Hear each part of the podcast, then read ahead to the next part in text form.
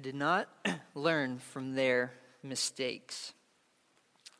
Last weekend, I was golfing with my two brothers and one of my brother in laws. We were all standing at the same tee off spot. We each took a turn hitting the ball from the same spot. And I was the last out of the four of us to hit it. And I watched each of my brothers take their turn and each hit their ball very badly to the right. Okay, one by one, they each hit their ball very badly to the right. Their ball landed right before a bunch of trees, which in golf is not a good thing. And then it was my turn. I teed up my ball. I got set. I even took a practice swing. I knew that my three brothers had all hit their ball badly to the right. I had that in mind. And then I hit the ball, and you can probably guess where it landed very badly to the right, right beside my brother's shots. I saw what they did. I even had witnessed their mistakes, and yet I chose to do my swing set up and do the same things that led to a shot that went badly to the right. I did not learn from the mistakes of those who had gone before me. And we can do this on, on so much more serious levels in our lives. We can see friends make poor decisions that affect them badly, but then make the same mistakes ourselves. Mistakes from our parents or grandparents and generations before us, they can be weighty and affect us spiritually. And sometimes we can make those same mistakes ourselves. You would think that once we see those mistakes in others, it can be easier to not want to make those same mistakes, but I think we know that that's not always the case. We may want to learn from those who have gone before us and want to change, but our flesh can fight back. In our passage that we are going to look at this morning, we're going to see a man called Stephen, full of the Holy Spirit, give a direct challenge to his audience. He's on trial for something he did not do, and yet he turns the table and accuses his accusers. He challenges them directly of not learning from the mistakes of their fathers, and in fact, making the exact same mistakes when it comes to responding to Jesus. They were far from God just as their fathers were, had not responded in faith to Jesus, but in fact had rejected Jesus. So, as we look through our passage this morning, we're going to be challenged to think about what a heart that rejects Jesus looks like. But even as we think about how much our flesh wants to do things our way and how we can be stubborn and allowing Christ to rule in our hearts, we're going to see an example of our faithful God who works and moves even in the darkest of times. So turn your Bibles to Acts chapter 7. Acts chapter 7. Our main portion is going to be from Acts 7 51 to 53, but we're going to touch on a few spots earlier as well. So we're going to read starting at, at verse 51 in Acts chapter 7. So this is Stephen saying this to his accusers. You stiff necked people, uncircumcised in hearts and heart and ears, you always resist the Holy Spirit. As your fathers did, so do you. Which of the prophets did your fathers not persecute? And they killed those who announced beforehand the coming of the righteous one, whom you have now betrayed and murdered. You who received the law as delivered by angels and did not keep it. Those are some pretty strong words from Stephen. And uh, in those words, we have our main question that we're going to be looking at this, this morning from our summer series. And the, pro- the question is this Which of the prophets did your fathers not persecute? In order to understand why Stephen is asking this question, and in order to understand the strength of his words, we need to backtrack a little bit. So we first see Stephen in Acts chapter 6 when he was chosen by the apostles to be a deacon. There we see him described as a man full of faith and of the Holy Spirit, full of grace and power, and was doing great wonders and signs among the people. Those are some very wonderful descriptions to have given to you, and descriptions that we want to be true of us full of faith, full of the Holy Spirit, full of grace, and full of power. It's amazing because these descriptions for Stephen, they weren't mere words, but they were absolutely true. And we're going to be able to witness these attributes in Stephen lived out throughout the rest of the narrative. But as Stephen was preaching the gospel, preaching the good news, doing amazing signs and wonders, as what often happens in the book of Acts, people do not like the fact that the name of Jesus is being proclaimed and they get mad. Look back with me to Acts chapter 6, verses 9 to 14. I'm going to read this this morning. Then some of those who belonged to the synagogue of the freedmen, as it was called, and of the Cyrenians and of the Alexandrians, and of those from Cilicia and Asia, rose up and disputed with Stephen. But they could not withstand the wisdom and the spirit with which he was speaking. Then they secretly instigated men who said, We have heard him speak blasphemous words against Moses and God. And they stirred up the people and the elders and the scribes, and they came upon him and seized him and brought him before the council. And they set up false witnesses who said, This man never ceases to speak words against the holy place and, and the law. For we have heard him say that this Jesus in Nazareth will destroy this place and will change the customs that Moses delivered to us. So, those verses that we just read, they set up this big trial against Stephen and Stephen's defense before the people. We see there that there's several different groups of Jews that were hearing Stephen preach, and they saw him do amazing wonders and were not happy about it. They rise up against Stephen, they try and oppose him, but they had nothing on him.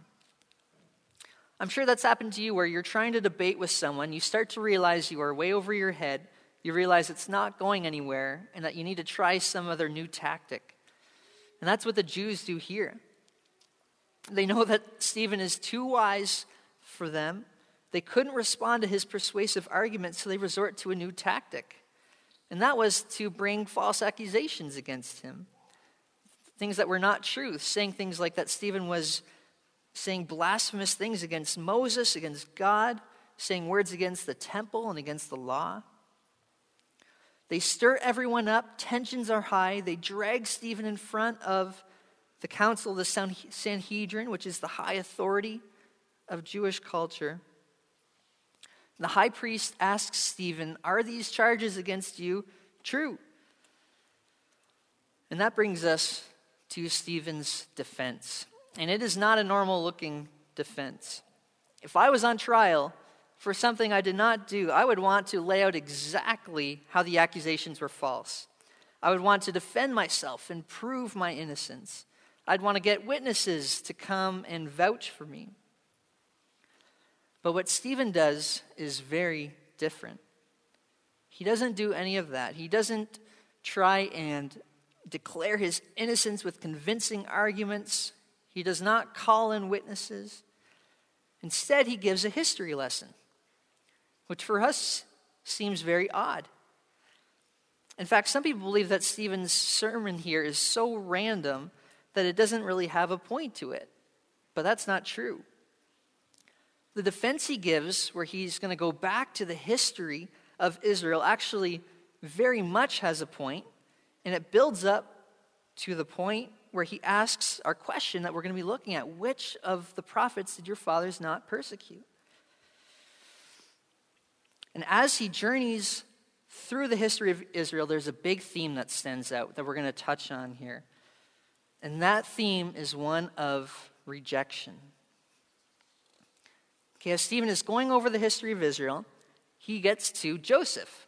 And then he says this about Joseph in uh, chapter 7, verse 9. And the patriarchs, jealous of Joseph, sold him into Egypt, but God was with him. Okay, there we start to get a hint of Stephen's direction, a hint of the direction of Israelites rejecting those whom God has sent. So he starts with Joseph, then he moves to Moses. And he focuses on on the story of Moses, how God delivered the Israelites from the Egyptians. But then Stephen adds some commentary. Verse 35 he says this This Moses, whom they rejected, saying, Who made you a ruler and judge? This man sent by God, God sent as both ruler and redeemer by the hand of the angel who appeared to him in the bush. Right? This Moses, whom God had sent, used for his great purposes, this Moses was rejected by Israel. Again, in verse 39, we see a similar thing. Our fathers refused to obey him, but thrust him aside, and in their hearts they turned to Egypt. Even though Moses was used by God, sent by God, the Israelites refused to obey him. They thrust him to the side. They chased after what they wanted instead. So, again, we are seeing that theme here the pattern of Israel rejecting those whom God had sent. But there was even another added element on top of that.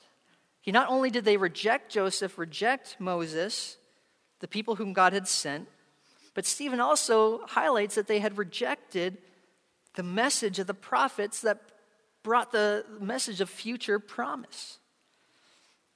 Look at verse 37. This is the Moses who said to the Israelites, God will raise up for you a prophet like me from your brothers. Moses was proclaiming to the Israelites that a future prophet was going to come who would be like him, who would bring the deliverance of Israel. So Moses was proclaiming the coming of the righteous one, the Savior. And we know that Savior to be Jesus Christ. So Israel was also, they were rejecting the prophets, persecuting the prophets, but also rejecting the promise of the righteous one. So Stephen builds up this history lesson to show to his accusers, to the Jews, the Sanhedrin, look, in the history of Israel, our forefathers, they rejected the prophets. Okay, they did. The prophets, the leaders that God had ordained, they were rejected. And that brings us to our question, right? Which of the prophets did your fathers not persecute? So he switches from this history lesson to the, these strong words that are meant to bring about repentance. And we all know the answer to that question, right? And the people there listening to this question, they knew the answer too. It wasn't a literal question. Stephen wasn't looking for a direct response from the crowd. But it was a question to challenge them and get them to think about this pattern that was displayed over and over. Right? Stephen, he already gave examples of Moses and Joseph getting rejected. But all throughout the Old Testament, we see examples over and over of prophets who were persecuted and prophets who were rejected by Israel. We think of the prophet Elijah, who said this in he said this to the Lord in 1 Kings 19:10, I have been very jealous for the Lord, the God of hosts. For the people of Israel have forsaken your covenant, throw down, thrown down your altars, killed your prophets with the sword. We think of Jeremiah, the weeping prophet, who over and over again pleaded with Israel to repent of their sins only to be rejected over and over. And Jewish tradition tells us that Jeremiah was, or Jewish tradition tells us that Jeremiah was stoned to death. Over and over, we see that pattern. So, after recalling that history and with the knowledge of so many more prophets, Stephen is accusing the Jews of doing the same thing. He says in, verse 52 right before our question as your fathers did, so did you. This pattern is happening again. They did not learn from the mistakes of their fathers, but they were in fact making the same ones again. But it didn't just stop at rejecting the prophet sent by God, it escalated, meant that the Jews were rejecting Jesus. Again in verse 52, Which of the prophets did your fathers not persecute? And they killed those who announced beforehand the coming of the righteous one, whom you have now betrayed and murdered. They killed prophets like Isaiah, Jeremiah, who told, foretold the coming of the righteous one. And just like their fathers had done, the Jews had now done themselves. The pattern continued, and this time they rejected the righteous one himself, Jesus Christ. Although Jesus was without sin, they rejected and killed him, they crucified him. Isaiah even talks about this directly in, in chapter 53, predicting that Jesus was going to be despised and rejected by men, a man of sorrows, acquainted with grief. And that came true. Jesus was despised and rejected. But we know that rejecting Jesus wasn't only a Old Testament problem or a first century AD problem, but is still ever present today. We live in a culture where more and more rejection of Jesus is normalized, and not just kind of passive ignorance of Jesus, but rather active hatred towards him.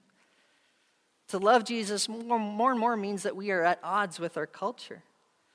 But it's not just out there in the world or in the culture or in social media, but in human hearts. If we are in Christ, we are new creations, but before we were saved by Jesus, we rejected him. We chose to be masters of our own destinies. We chose to fight against God and ignore the way he had revealed himself to us.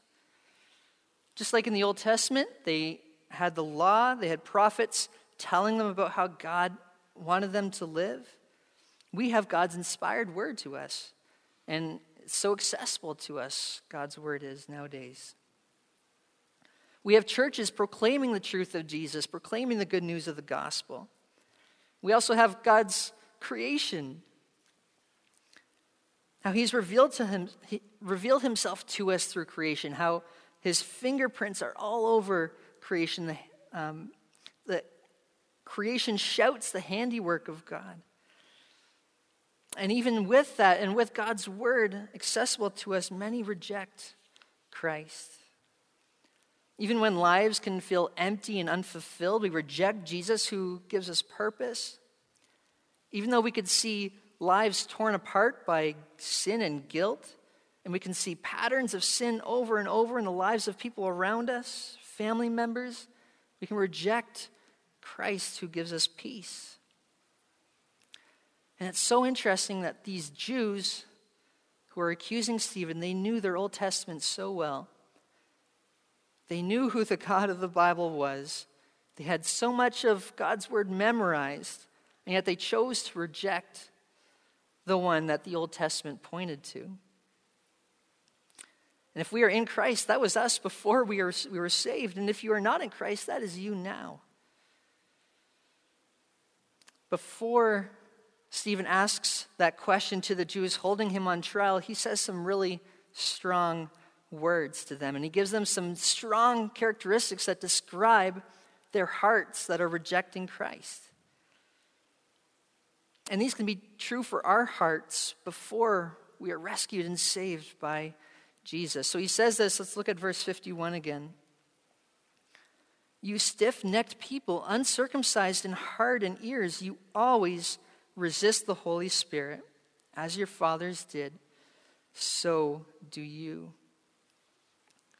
So here we have three descriptions of the state of the, the heart of the Jews that were accusing Stephen. Three indications of a heart that is rejecting Jesus. And as we work through these, perhaps you can see some of these areas present even in your saving walk with, with Christ. Areas in our lives that we can choose to say no to Jesus, where we don't want him to reign in our lives, but instead choose to give in to what we want. The first description that he gives us there in verse 51 is that he calls them stiff necked. There are times where my neck will get really sore, and when it gets sore, it stiffens up. And when it gets stiff, it, it can make it hard to turn my neck, right to turn my face, my head. But Stephen isn't saying you all have very sore necks. No, he's talking about being stubborn. Your neck is stiff not by soreness, but by your but your neck is stiff in the sense that you are refusing to turn your head. You have all probably had experience or seen with a, a toddler or a young child when they get in trouble and when a parent sits their child down and says, Okay, I need you to look at me right now. And then you could just picture the toddler going like, Nope, nope, I'm not, I'm not going to turn my head. I'm not going to look. Stephen is accusing the Jews of, of being stubborn, refusing to turn their heads to the truth. Instead of turning to Christ, to look at Christ and to confront our sin, we are remaining with our face turned away, stubborn in, re- in choosing to reject Jesus.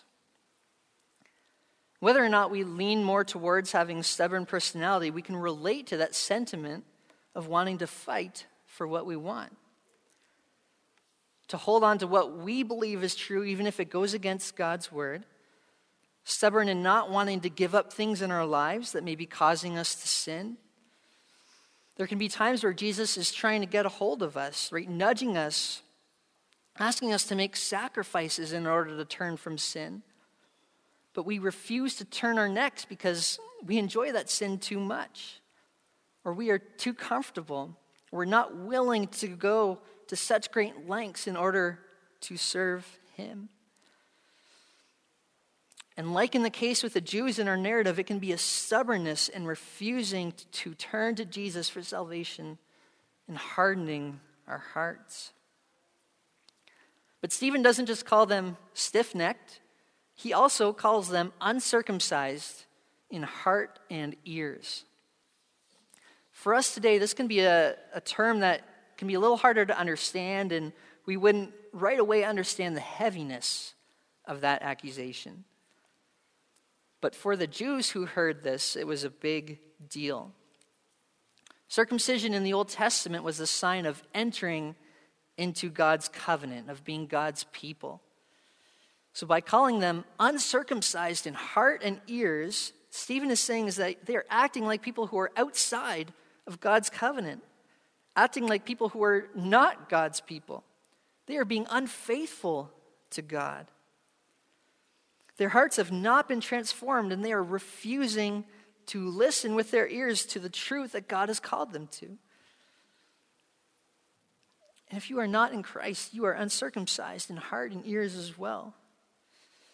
And our prayer, and a prayer that we can be praying for those in our lives that have not been saved by Christ, is that God would circumcise their hearts, that they will be fully joined to God through faith in Jesus Christ that they will lay aside their stiff necks and fully submit to God in their lives and in their hearts. But again, Stephen goes even further and says that his Jewish accusers have also been resisting the Holy Spirit. Okay, the words, uh, the way the words are set up here are implying that something happens over and over again. Cassandra and I have a golden doodle dog named Flynn who likes to run away from us and socialize with all the dogs along our street. He doesn't play favorites, he goes and visits them all. And we have a, a, space of about 30 meters from our back door to our fenced in area in our backyard. And I like to trust that Flynn will make it from our back door to the fenced in area without me having to walk him on a leash. I like to trust that he's just going to go from our back door to the backyard fenced in area. So over and over again, I trust that he will do that. And then over and over again, he runs away and goes and says hi to the neighbor dogs. That's the idea here. Over and over again, the Jews are opposing God. Over and over again, they are resisting the Holy Spirit. Over and over again, they're rejecting the one who is the way, the truth, and the life. Just like with Stephen's accusers, apart from Christ, we are opposing God over and over. But in Christ, it's an awesome gift to be indwelled by the Spirit, to have the Holy Spirit guiding us, pointing us to Christ, convicting us of sin in our lives, giving us power and strength to live for Him.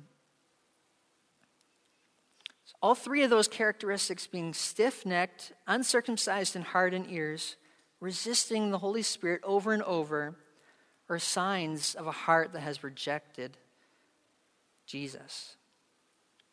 Just as their fathers had done, so did they. Just like their fathers had persecuted prophets who were telling of the coming of the righteous one, Jesus, the Jews had rejected Jesus and killed him.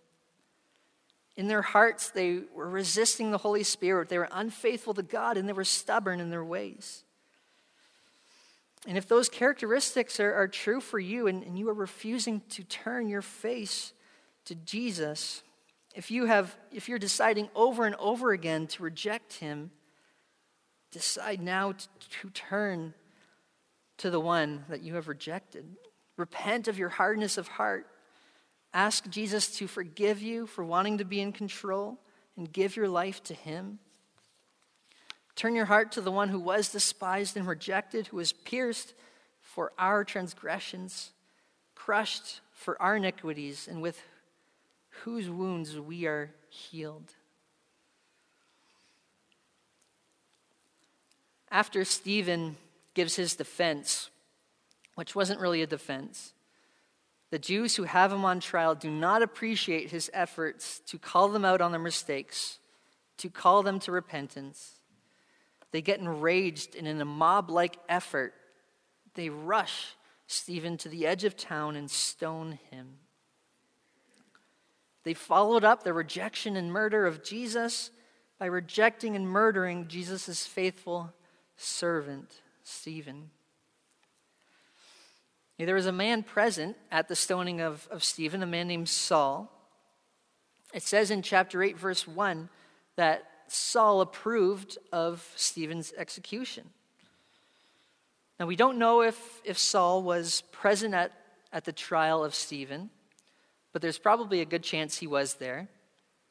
A good chance that he had heard those accusations from Stephen, that he himself, Saul, to hear that he was reliving the sins of his forefathers, that he, Saul, had rejected Jesus. His heart was so stubborn against God, resisting the Holy Spirit. He was unfaithful to God, so much so that he was standing there approving of the execution of Stephen.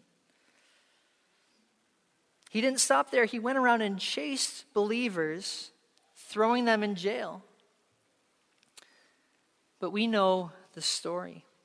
This stiff necked man who was rejecting Jesus, deciding to resist him as the truth over and over again, who would even later on describe himself as the worst of sinners, this man was saved by Jesus. This man came to know Jesus as Savior.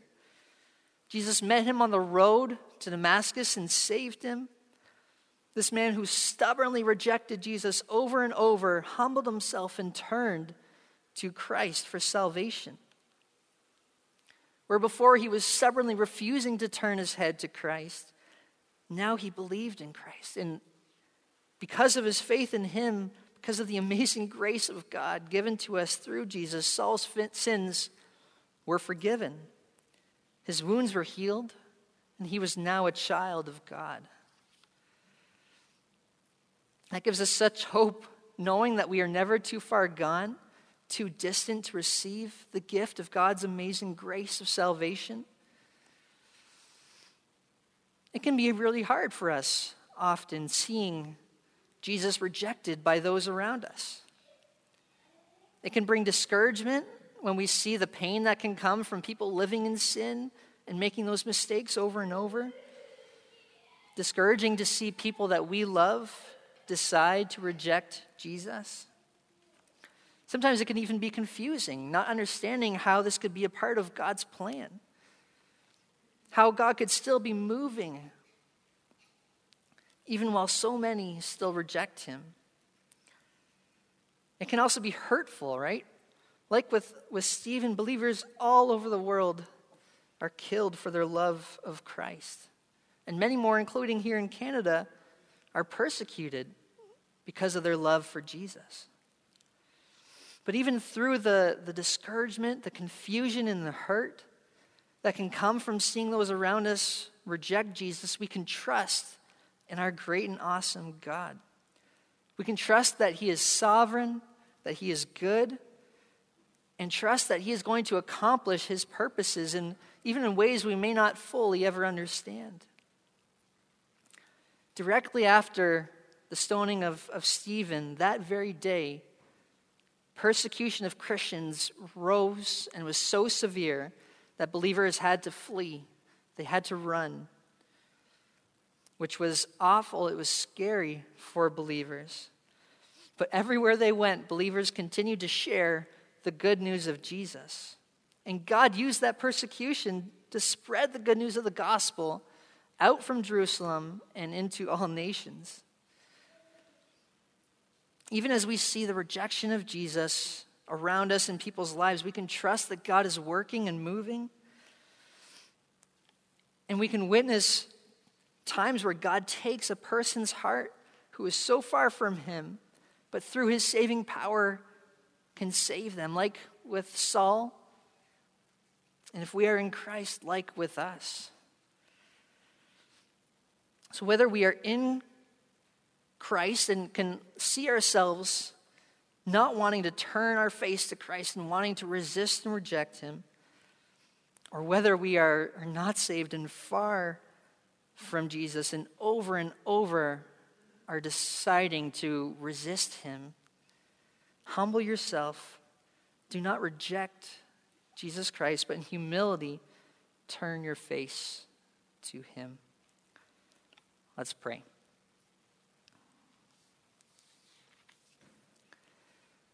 God, thank you that you are a great and powerful and sovereign God, that you alone have the power to save, that we can trust that you are working even when we don't see it, even when we can't understand how you are working. We know that it can be discouraging when people we love or people we know reject Christ.